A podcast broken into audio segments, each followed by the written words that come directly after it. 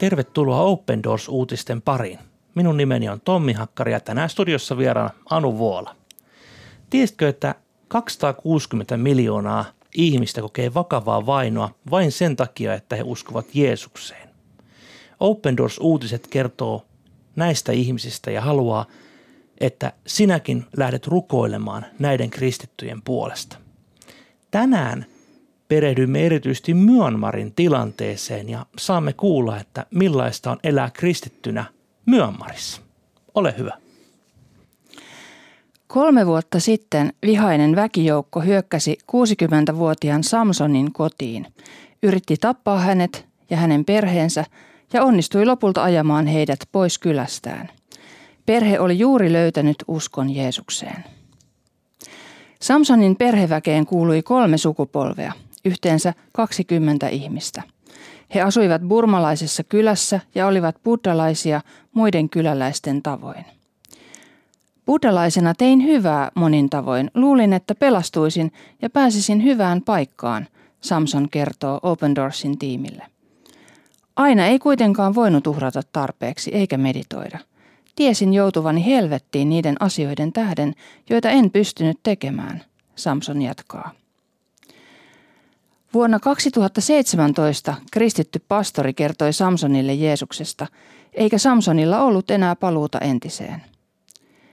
En ole buddhalaisuutta vastaan, mutta en voi seurata sitä enää. Jeesus kuoli meidän puolestamme ja antoi meille ikuisen elämän. Hän pelastaa meidät ikuisesta helvetistä, Samson todistaa. Koko Samsonin perhe otti Jeesuksen vastaan, eikä se jäänyt naapureilta huomaamatta. He kertoivat kristityksi kääntyneestä perheestä kyläpäällikölle. Buddalaisluostarissa järjestettiin iso kokous, jossa oli paikalla noin 50 munkkia ja parisataa kyläläistä. Samsonin ja hänen perheensä lisäksi. Munkki kysyi, ettekö todella aio palata meidän uskontoomme? Sanoin, ettemme aio kieltää uskoamme, vaan uskomme Jeesukseen kuolemaan asti, Samson kertoo. Varhain seuraavana aamuna viisi kuorma-autoa ajoi kylään ja kippasi satoja kiviä aivan Samsonin talon viereen.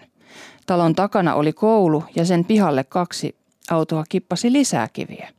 Se oli merkillistä, mutta Samson arveli, että kivet oli ehkä tarkoitettu tietyötä varten. Varhain seuraavana aamuna Samson tyttärinäin oli lähdössä luostariin, jonne heidät oli kutsuttu uuteen kokoukseen. Äkkiä Samson kuuli kyläpäällikön äänen. Tappakaa hänet. Päällikkö ei ollut pihalla yksin. Perhe polvistui rukoilemaan kädet toistensa kylmän hikisissä käsissä. Huudot voimistuivat.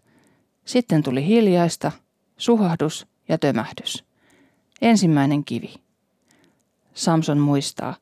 He heittivät kiven toisensa jälkeen. Kaikki ikkunat ja ovet olivat auki. Lapsen lapseni nousi no, sulkemaan ikkunat – Kivi osui häntä rintaan. Hän haukkoi henkeään ja huusi, Jeesus auta, ja pani kätensä haavan päälle. Samassa se ihmeellisesti parani. Oli paljon melua. Emme lopettaneet rukoilemista edes silloin, kun he yrittivät polttaa kolme moottoripyöräämme ja kaksi polkupyörää. He valuttivat niiden päälle petrolia, mutta heillä ei ollut tulta. Me poltamme heidät, jos Jumalanne elää, käskekää hänen pelastaa teidät, huusi väkijoukko. He menivät talon taakse ja yrittivät saada aikaan oikosulkuja vetämällä alas voimavirta kaapelin. Perhe itki ja jatkoi rukousta. Aivan kuin Jumalan vastauksena sähkövirta katkesi ja oikosulut loppuivat. Väkijoukko ei rauhoittunut yhtä helposti. Nuorimman tyttäreni talo oli lähellä, Samson kertoo. He kävivät hävittämässä sen. Kymmenen minuutin kuluttua he palasivat minun talolleni huutaen, Oletteko vielä elossa? Onko teidän Jumalanne pelastanut teidät? Toinen tyttäristä soitti pastorille ja pyysi apua. Joku seurakuntalainen meni poliisiasemalle, josta vasta noin tunnin kuluttua tultiin hakemaan Samsonin perhettä. He eivät päässeet sisään, koska pihalla oli vielä paljon ihmisiä kivittämässä meitä, Samson kertoo. Yksi buddhalaismunkki tuli kysymään, onko täällä ketään enää talossa – ja elossa ja käski tulla ulos. Me saimme vain joitakin päävammoja. Kun tulimme ulos, ihmiset olivat ihmeissään että olimme vielä elossa. Samson ja hänen perheensä vietiin kaupungin talolle ja sieltä sairaalaan. Myanmarissa asuva Open Doorsin kumppani haki perheen väliaikaisesti turvataloon. Haluan kiittää Jumalaa ja heitä, jotka ovat tukeneet meitä taloudellisesti ja rohkaisseet sanoillaan. Jumala työtänne siunatkoon, Samson sanoo.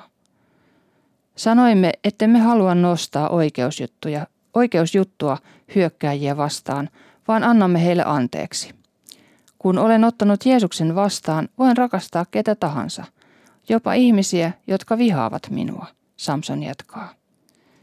Ihme on sekin, että mies, joka yritti sytyttää Samsonin talon tuleen, tuli anomaan häneltä anteeksi antoa. Myös hän on nykyään Jeesuksen seuraaja. Ennen minulla ei ollut rauhaa, ja vaikka meillä oli rahaa, emme olleet onnellisia. Nyt meillä ei ole mitään, mutta minulla on rauha. Olen onnellinen, minulla on ilo. Tätä on minun kristillinen elämäni, Samson toteaa. COVID-19-kriisin vuoksi Samson ei ole voinut mennä työpaikalleen puuhiiltä tekemään ja on siksi joutunut kamppailemaan toimeentulonsa puolesta. Pastori on jakanut ruokansa Samsonin ja hänen perheensä kanssa. Nyt kolmen vuoden jälkeen Samson elää 11 perheenjäsenensä kanssa edelleen turvatalossa. Samson on vain yksi monista Aasian uskovista, jotka on ajettu pois kotoa – ja jotka ovat joutuneet naapurien hyökkäysten kohteeksi uskonsa tähden. Ajattele, että sinun oma turvallisuutesi olisi tällä lailla uhattu, että todella tuodaan ensin kivet jo pihaan ja sitten koko yhteisö on valmiina kivittämään sinun perhettäsi, sinun omaisuuttasi. Se täytyy olla kyllä erittäin paineasmainen tilanne. Hmm. Tässä ollaan ihan samanlaisessa tilanteessa kuin raamatussa Kyllä. oltiin ensimmäisten kristittyjen, tai mitä he joutuivat kokemaan. Niin. Aivan uskomatonta, mm. että 2000 vuotta ja tuntuu, että mikään ei ole muuttunut. Mm. Itse nostan tästä tarinasta myös sen, että tämä tarinahan on Myanmarista ja tämä on buddhalainen perhe ja buddhalainen kulttuuri. Ja meillä ainakin länsimaissa on usein sellainen ajatus, että, että buddhalaiset ovat rauhaa rakastavia ja erittäin semmoisia – kaikin tavoin hyveellisiä ihmisiä, omissa oloissaan mietiskeleviä. Tässä tulee hyvin erilainen kuva, mitä ehkä julkisuudessa usein buddhalaisuudesta annetaan. Joo, sama ajattelin tätä, tätä lukiessa, että, että on hyvä herätä tähän todellisuuteen, että, että mitä se oikeasti sitten voi olla niin kuin kristittyjen suhteen. Kyllä. Joo. Ja jos ajatellaan näin, että hänkin kertoi, että, että, että hän oli oikeastaan aika hyvä ihminen. Eikö mm. me Suomessakin ajatella aika monetkin meistä, jotka ei vielä Jeesusta ole ehkä löytänyt, että olen oikeastaan aika hyvä ihminen. Mm. Ja että teen kaiken oikein, en ole murhannut ketään ja tällä lailla. Niin samalla lailla, tämä sama ajattelumalli oli myös hänellä. Aika, aika mielenkiintoista. Hänen perheensä siis joutui fyysisen hyökkäyksen kohteeksi ja hän menetti käytännössä kaiken. Minua puhutteli tässä, kun hän sanoi, että niin ennen minulla oli rahaa, mutta nyt minulla on rauha. Mm, kyllä. Voiko sen paremmin sanoa? Niin, näin on. Suomeksi vielä yhden ainoan kirjaimen ero siinä, mutta, niin. mutta ihan valtava. Miten valtava niin. ero on sillä, mm. että minulla on rahaa tai minulla on rauha. Mm, mm. Ja rauha nimenomaan Jumalan kanssa. Ö, tässä myöskin ehkä laajemminkin, kun kristittyjen vainoja ajatellaan, niin tämäkin toimenpide oli suunniteltu. Todella siis kivet tuotiin jo etukäteen ja sitten niitä ruvettiin joukolla viskelemään. Tämä ei ollut mikään semmoinen spontaani, tiedäksä, että nyt meille tuli perhe tai joku tämmöinen naapuriselkkaus tai tämmöinen, mm. vaan tämä oli todella laskelmoitu. Mm. Ja tätähän kristittyjen vaino juuri nimenomaan on, että sinua vainotaan vain ja ainoastaan sen takia, että uskot Jeesuksen. Ei tässä välttämättä ollut mitään naapurikinaa kenenkään kanssa. Mm. Ja tämä on nyt hyvä kuulijoidenkin ymmärtää, että me ei puhuta mistään semmoisesta tavallista ihmisten välisestä niin kuin kinasta tai riidasta tai väkivallan teosta, vaan ainoastaan sen takia, että he uskoo Jeesukseen. Hmm. Ja tätä on ehkä, ehkä niin kuin meidän Suomessakin vähän vaikea ymmärtää, koska usein itsekin kuulen, että no joo, no millä te pystytte todistamaan sen, että tämä on nimenomaan kristittyjen vaino. Eikö nyt maailmalla tapahdu väkivallan tekoja tuon tuostakin? Totta on, että tapahtuu, mutta tässä me kuvataan tässä ohjelmassa niitä, jotka ainoastaan sen takia, että uskoo Jeesukseen, kokevat vainoa ja väkivallan tekoa. Ja tämä on mun mielestä tässä, tässäkin tarinassa niin traagista. Ja jotenkin tämä, että hän huutaa siinä, kun ää, hän oli saanut kiven rintaansa ja lapsen lapsetkin nousivat sulkemaan ikkunoita ja auttamaan, niin hän huusi, että Jeesus auta. Hmm. Tässä on meille suomalaisillekin se ehkä se, hmm. juuri näin hädähetkellä saadaan huutaa Jeesusta avuksi. No, usein kun keskustellaan kristittyjen kanssa, jotka kokevat vakavaa voinua, niin ensimmäinen pyyntö heillä on, että rukoilkaa meidän puolesta. Ja niinpä me nyt tässäkin ohjelmassa saamme teidän kuulijoiden kanssa niin hiljentyä rukoukseen.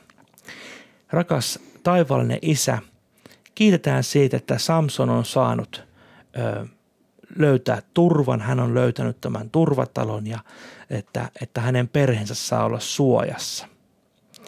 Kiitetään siitä, että hänen elämänsä ei loppunut siinä väkivaltaisessa teossa. Näet kuitenkin, Herra, siellä Myönmarissakin olevat lukuisat muut uskovat, jotka joutuvat vastaavanlaisten hyökkäysten kohteeksi. Pyydetään, että varjelet heitä.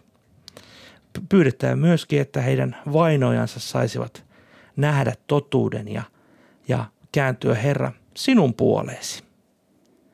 Kiitos siitä, että, että Samson kaikesta huolimatta haluaa turvata sinuun ja anna hänen olla meille täällä Suomessakin semmoinen uskon esikuva. Tätä pyydetään Jeesus sinun kalliissa nimessä.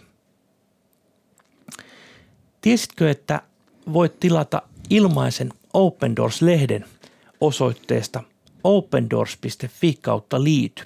Ja tämän lehden mukana toimitetaan myöskin rukouskalenteri. Voit joka päivä rukoilla vainottujen kristittyjen puolesta. Lisätietoa Myönmarin tilanteesta löydät osoitteesta opendoors.fi kautta Myönmar. Sinne kannattaa suunnistaa ja tutkia lisää, mitä Myönmarissa tapahtuu. Me kuulemme uusin aihein ensi viikolla. Kuulemiin.